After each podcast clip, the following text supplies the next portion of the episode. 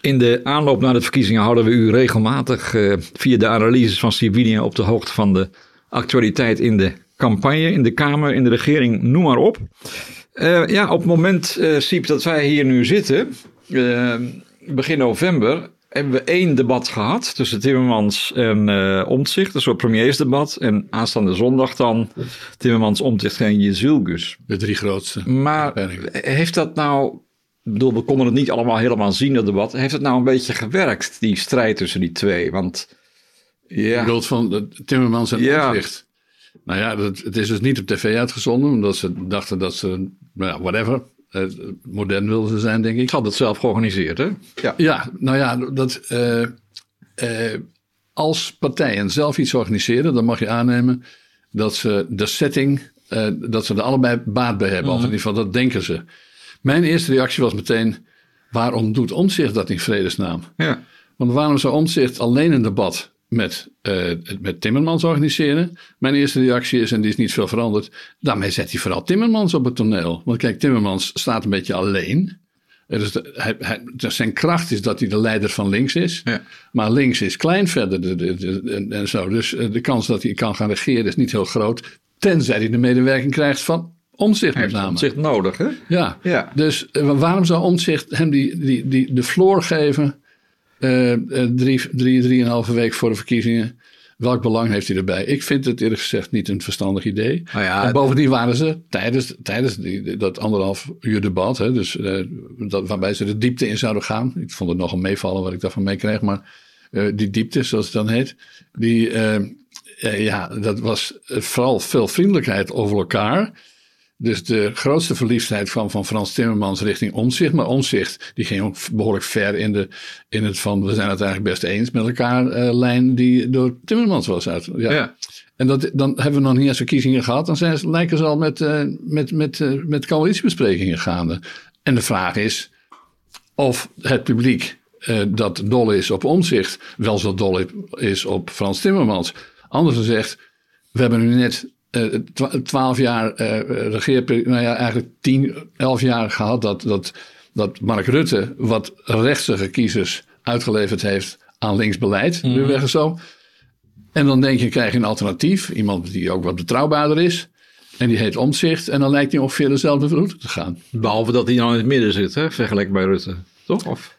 Nou ja, je kunt ook zeggen, Rutte die, zat, die heette misschien rechts te zijn uh, in, in verkiezingstijd, maar daarna werd hij, links, uh, werd hij net zo links als een, als een coalitiepartij. Dat was eerst de PvdA en daarna D66. Ja, dat zeiden ze tegenstanders altijd. Hij is drie nou weken rechts en bij de formatie... Nou ja, maar ik, ik, ik, ik, ik ben geen voor- of tegenstander van Mark Rutte, maar ik durf dat ook wel te zeggen, ja. ja. Even tussendoor, nou je het over Rutte hebt. Hoe opvallend vond je dat hij ineens zei dat hij in 2021 al had moeten aftreden? Of had moeten stoppen? Ja, daar had hij wel gelijk in, maar... Uh, Alleen twee jaar later pas. Ja, ik bedoel, kijk, het is, het, het is aan de ene kant humoristisch, aan de andere kant is het cynisch.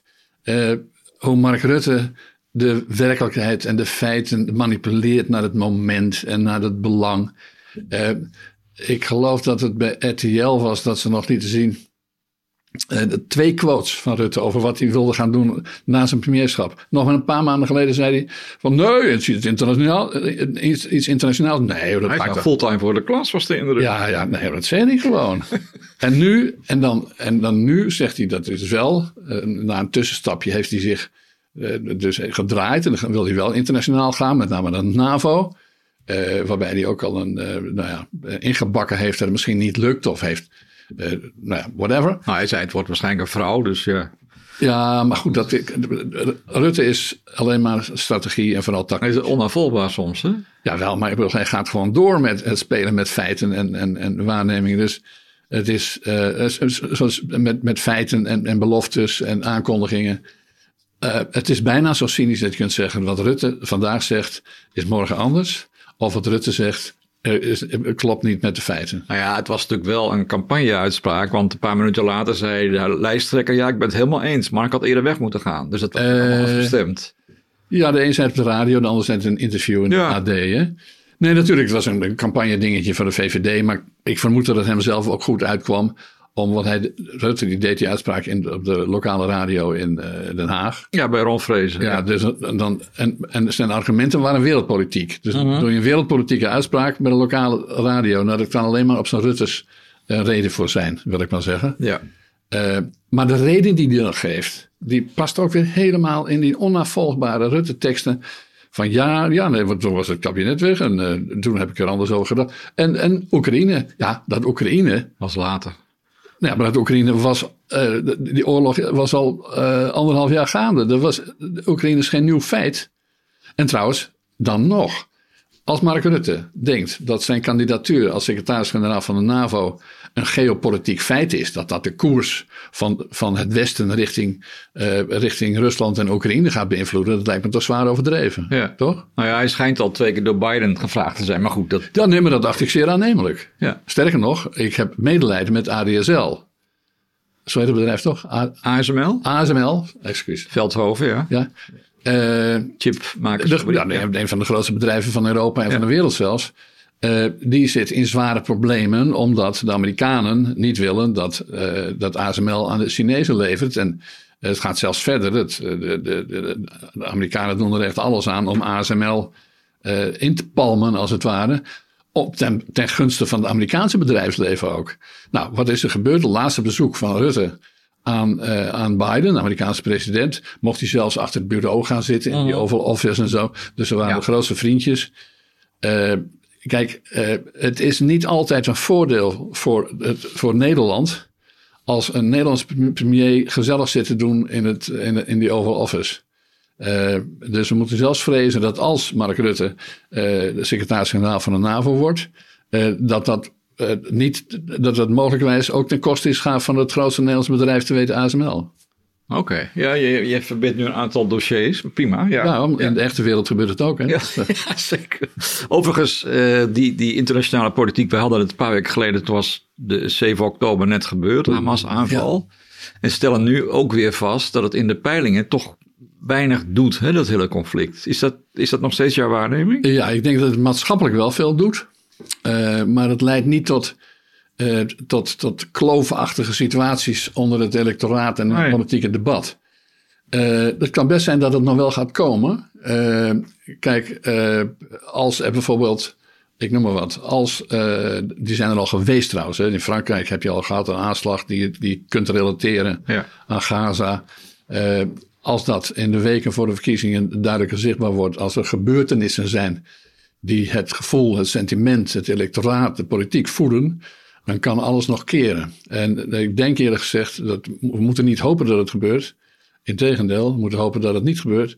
Maar uh, dat zou dan bijvoorbeeld van groot effect kunnen zijn op de positie van de PVV, om iets te noemen. Dus wie het meest gekant is tegen de islam en islamterrorisme, en het meest gekant is tegen de, de, de, de, de asielzoekerij. Uh, die heeft potentieel baat bij een verscherping van de verhoudingen daar. Ja, ja oké, okay, maar dat kunnen we nu nog niet voorspellen. Want... Nee, maar dat is wel een risico voor ja. sommige handen. Want stemmen, winst voor de ene is altijd verlies voor de ander. Zoals we ja.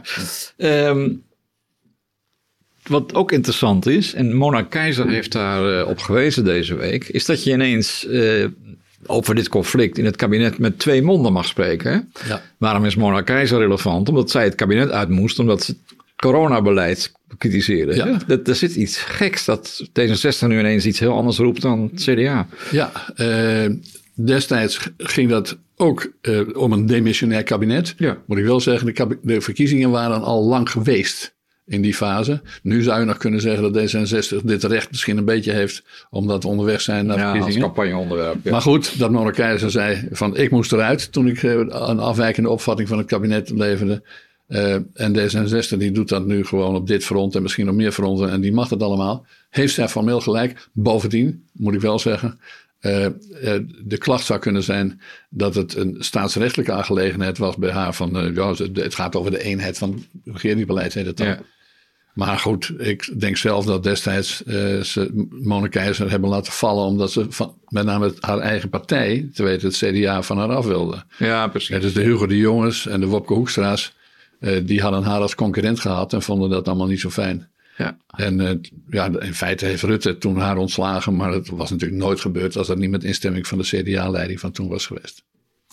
We kijken nu op dit moment dat we dit gesprek uh, voeren uit naar het debat van 5 november, waarbij Jisselgus zich voegt bij de andere twee. Wordt ja. dat dan een soort uh, premiersdebat? Hoe, hoewel... Dat is de opzet, hè? Dat, ja. dat, dat is altijd het idee van RTL de laatste 10, 15 jaar, weet ik veel, rond die tijd, dat zij dan de serie grote debatten openen met de premiersdebatten. Het waren er altijd vier, dacht ik, die ze, maar nu hebben ze er weer voor gekozen. Net zoals trouwens bij College Tour. Nou, daar zat Van der Plas dan bij, hè? Uh, oh, er waren er wel vier. Maar dat nou, ja, waren de mensen die al eerder daar hadden gezeten. Dus ja, goed, maar, maar, dat is allemaal aardig bedacht. Maar de, de, de, nummer vier in alle peilingen is de PVV en die staat daar dus niet. Oké, okay, ja. Uh, bij de premiersdebatten van, uh, van RTL staat Wilders er altijd wel bij. Als hij bij, als hij bij de vier grootste in de peilingen. Deze keer zit hij er weer niet bij, omdat ze gekozen hebben voor de drie grootste. Dus ik weet niet hoe daar bij de PVV over gedacht wordt. Maar Rutte, sorry, Wilders heeft alle kans om daar in de loop van een campagne nog wat onaardigs over te zeggen. Ja. In zijn voordeel wellicht, van we worden weer buitengesloten. Ja. In ieder geval, het gaat dus nu over die drie grootste, die inderdaad ook ongeveer even groot zijn. Uh, in de meeste peilingen is dan omzicht net iets groter dan, uh, dan de VVD van Jezegus. En, de, uh, en, nou ja, en in sommige peilingen zit de, de PvdA, GroenLinks, GroenLinks, PvdA, Timmermans er nog een aardig stukje onder, andere weer niet. Maar in ieder geval, ruwweg gesproken. Zit allemaal bij de 25, 26, 24, die kant ja, op. Ja, ja, tussen, ja. Tussen, de, ja, tussen de 20 en de 30 en rond, ja. rond de 25. Uh, en dat kan dus uh, aan alle kanten nog opgaan. Uh, misschien is het wel aardig om dat nog even erbij te pikken. Waar zit de meeste groei in?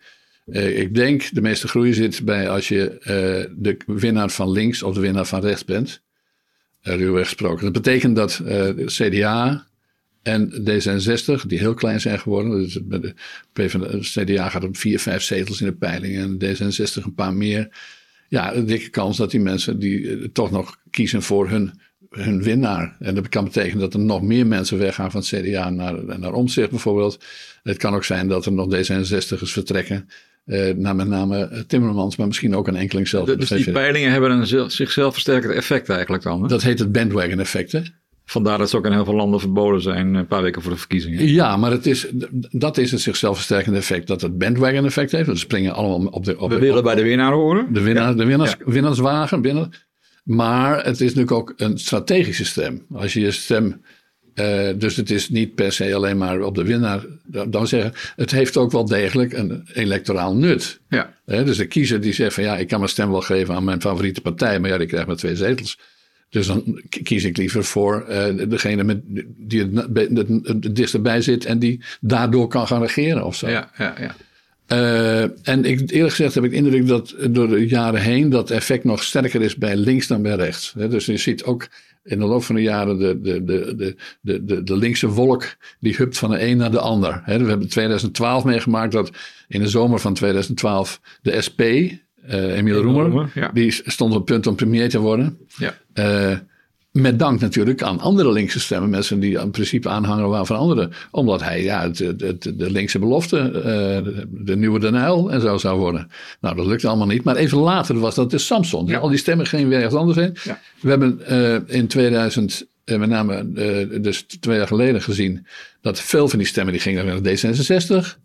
Nou, die raakt D66 dus echt allemaal weer kwijt, kan je wel zeggen. Ja, ja, uh, en dus uh, het kan dus zijn dat, uh, dat daardoor nog wat extra stemmen naar Frans Timmermans gaan, omdat ja, hij is de nieuwe held van links. Althans, de enige die beschikbaar is, zou ik ja. zeggen, als held. Ja. ja.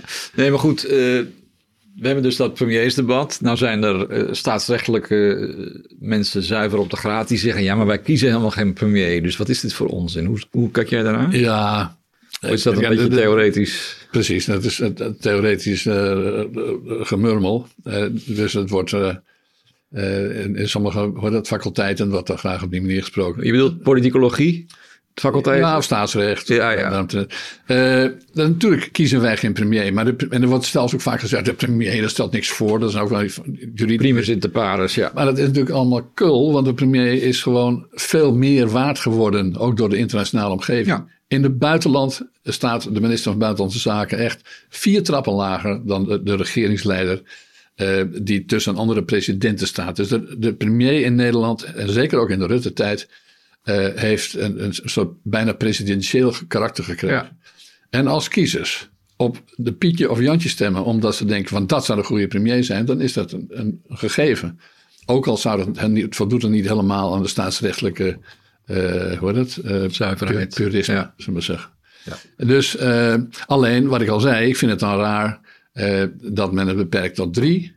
Je kunt het ook beperken tot twee, maar ze hebben steeds beperkt tot vier en nu zijn het er plotseling drie. Ja. ja, dat is een beetje raar. Dat is eigenlijk een politieke keuze, hè? waardoor je Zeker. heel erg terecht tot die drie. En... Zeker, maar dus eh, kennelijk is daar besloten, is in de directie of de hoofdredactie van RTL besloten dat, eh, dat ze uh, Wilders niet bij het premiersdebat willen hebben, wat, ja, wat best te bestrijden valt, die keuze. Maar hoe zou de lijsttrekker van de VVD zich dan moeten opstellen om ja, die mensen die haar als premier zien binnen te halen? Nou, het eerste wat ze moet doen is wil, sorry, Rutte afschudden. Ja. Nou, dan is er al, al, al, een tijdje mee bezig. En dus de, de, de kandidaatstelling van Rutte richting NAVO-annex. Dat is zijn bewering dat hij twee jaar geleden uh, beter mee op had kunnen houden. Mm uh, die passen daarin. Dus ja. je kunt zeggen dat. En dat is zelfs al eerder begonnen. Hè? Dus uh, op de dag dat Rutte bekend maakte dat, uh, dat hij niet verder ging in de Nederlandse politiek. Of eigenlijk helemaal niet in de politiek, maar we weten nu dat het anders is. Uh, toen kwam uh, bij het Kamerdebatje wat er daarover gaande was.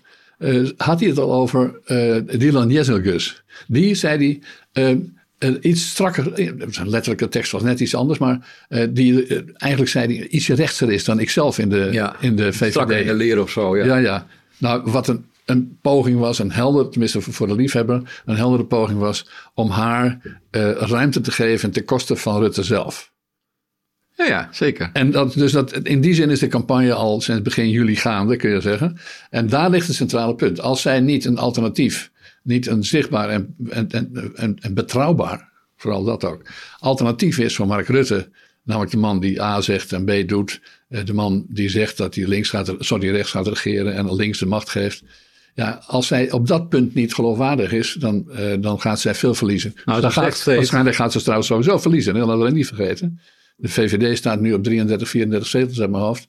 En in geen enkele peiling komen ze boven de 30. Ja. Maar ze zegt ook steeds: ik wil geen waterige compromissen. Hè? Dat is dan een sneer richting uh, Rutte, denk ik. Ja. Maar wat mij toch verbaast, is dat ze nog steeds op dat thema van law and order, heel klassiek VVD, ja. uh, hamert. Terwijl dat helemaal geen rol speelt in de, bij de kiezer, volgens mij, toch? Of, Nou, uh, ik vermoed het van wel. Wel? Ik denk dat de focusgroepen van de VVD, die heel belangrijk zijn, dus op diverse partijen, we werken ook al tientallen jaren overigens, met focusgroepen, dat zijn mensen die, uh, die of uh, al bekende stemmers zijn van de partij, de VVD in dit geval, of mensen die het zouden kunnen worden of ja. het geweest zijn. En die laten ze praten over wat ze vinden. En, en de VVD is in de, afval, in de Rutte-tijd, en daarvoor misschien ook nog, maar zeker in de Rutte-tijd, gestuurd door de focusgroepen. En daadkracht en stevig optreden, die doen het uitstekend ja, ja, in die focusgroepen. Dus vermoedelijk, uh, daar moet ooit nog een keer een proefschrift over verschijnen. En, en trouwens een parlementaire enquêtecommissie. Maar de avondklok, die, de, ja. de corona-avondklok, corona, een verbazingwekkend fenomeen, wat beslist uitgezocht moet worden, hebben we vermoedelijk, of tenminste mede te danken aan het feit dat in de VVD focusgroepen de daadkracht, het uitstralen van daadkracht leidt tot waardering. Nou ja, als er nou iets vrijheid beperkend is en antiliberaal lijkt me, de avondklok toch? Je, je hebt voorkomen gelijk, maar uh, het, het, dat is een van de vreselijke redenen waarom ik, bedoel, ik ben daar nog steeds uh, boos over. Uh, en ik denk dat er veel reden is om daar boos over te zijn. maar het is natuurlijk puur cynisch ook als, er, als je denkt dat in het zicht van verkiezingen, we hadden verkiezingen in het zicht toen, hè? Ja, ja, ja. By the way. Ja. Dat je in het zicht van de verkiezingen daadkracht uitstraalt het, het, doet er niet toe hoe en wat. Ja, precies. Als het de ene keer stuur je een paar Turkse ministers weg en helpt dat voor de verkiezingen. 2017, ja. Ja, ja. en de andere keer uh, roep je uit dat, uh, dat als je als winkelier uh, een winkeldief hebt, dat je hem best een trap onder de reet mag geven. En weet je wel, ja, ja. Het, de, de, de, het doet het in de focusgroepen van de VVD goed als je, uh, als je daadkracht uitstraalt. One-liners, overzichtelijk beleid, hard beleid. Ja, of je daar vervolgens iets mee doet, ja. of het land, uh, het land en volk daar iets aan hebben, dat is uh, in de Rutte-tijd niet altijd gebleken. Ja. Zeg, tot slot, jij wilde nog, ik weet niet of je een lans wil breken, maar nog iets zeggen over de stemwijzer. Ja. Die wordt steeds meer gebruikt volgens mij, omdat niet iedereen natuurlijk al die programma's gaat lezen. Wat viel je daarin op? Nou, wat mij eigenlijk vorige keer ook wel opviel, is dat ik het zelf uh, niet alleen als stemwijzer, dus welke partij kom je uit en zo, interessant vind, maar minstens interessant omdat het een hele effectieve, efficiënte manier is om in korte tijd erachter te komen wat eigenlijk in die verkiezingsprogramma staat. Ja. Want die stemwijzers, of die, maar in ieder geval bij de stemwijzers heb ik het gezien, die, die geven ook aan wat wat, ze geven dus 30 stellingen. Hè? Dan, dan moeten ook alle partijen precies zeggen of ze het daarmee eens zijn. Of niet mee eens zijn. En een heel zwak punt is, doen ze ook een enkeling, dat zie je steeds minder, uh, een beetje eens, een beetje niet. Want dat is natuurlijk oh, niks. Ja. Maar dat geeft dus, de partijen zijn gedwongen. Ze kunnen niet allemaal wollige teksten uitslaan. Ze kunnen er niet honderden bladzijden aan wijden. Het is, het is echt een vrij efficiënte manier om erachter te komen wat die partijen op onderdelen echt willen of vinden. Uh, dat ten eerste. Dus uh, ja, deze reclame maakt het dan maar even voor die, uh, voor die dingen. en ik heb er zelf ook, al die 30 stellingen ben ik eens een beetje langs gelopen. En, en gekeken hoe, wat je nou aan, aan, aan, aan, laten we zeggen, bundels hebt. Nou ja, dat is niet vreemd dat we toch nog altijd links en rechts in Nederland hebben. en ook een beetje midden. Dus je kunt over allerlei thema's kun je bijna zeggen dat het, dat het wel voorspelbaar is dat links uh, links is uh, voor asiel en links is voor uh, klimaat en wat is meer zijn. Hoger minimumloon. precies. uitkeringen omhoog, niet vergeten. Dat, maar dat hangt met elkaar samen. Ehm, en dat rechts daar op, op, al dat soort thema's net andersom staat. Dan hebben we natuurlijk ook nog de, de middenpartijen. De, de, de, de, huidige of uh, vroegere christelijke partijen zijn het over het algemeen. En D66 soms ook. Maar die Ontzicht ook, toch? Zeker. Ja, ja. nee, dus het, dat is ook weer tevens een nadeel van die middenpartijen. Die middenpartijen van deze soort. Dat is het niet helemaal voorspelbaar is. Dat was met CDA ook al een beetje. Ik heb dat eerder wel een grabbelton genoemd. Ja. Uh, je, je, je komt er pas in zulke stemwijzers achter eigenlijk hoe daar in het midden, het wat diffuse midden waar dan het, naar links of naar rechts uitgevallen is. Nou ja, en wat me ook nog voor de zoveelste keer opviel, dat, uh, is dat links en rechts allerlei kleuren kan hebben. Uh, je hebt namelijk met name ook arm links en rijk links. Je hebt arm rechts en rijk rechts. Dus arm rechts is de PVV. Ja. Uh, rijk, rijk links is D66. Maar ook een beetje, ook een beetje uh, in sommige opzichten de PvdA GroenLinks. Met name GroenLinks kun je wel degelijk een beetje onder het. Mensen hebben dat ook wel nagegaan. Uh, laten we zeggen, gezetteld rijk uh, links noemen. En dat is anders links dan, er, dan SP links, zal ik wel zeggen. Ja, ja. En dat is, nou goed, het is aardig om dat te zien aan, deze, aan de hand van deze. Dus jij raadt mensen aan om te gebruiken? Ja, als en als je, als je al die programma's wil lezen. Nee, als je, je kunt natuurlijk gewoon die stemwijzers uh, kun, kun, je aflopen. Dan ben je een kwartiertje klaar hoor. Uh, maar als je nog een half uurtje over hebt, dan kun je ook kijken van wie wat eigenlijk vindt van die partijen. En dat, wordt, dat, dat verheldert veel. Nou ja, en dat dwingt partijen ook om kleur te bekennen. Hè? Precies, en daarom heb ik eigenlijk meer vertrouwen in de, wat ze tegen de stemwijzer zeggen, dan wat ze aan, aan, aan, aan wollige praatjes in hun uh, honderden pagina's uh, kiezingsprogramma zetten. Oké, nou ja, goed advies. Ja. Dank. Oké. dit is allemaal terug te zien op de bekende kanalen. YouTube natuurlijk ook als podcast. En uh, wij zien elkaar weer over een paar weken. Ja, is dat. Dankjewel.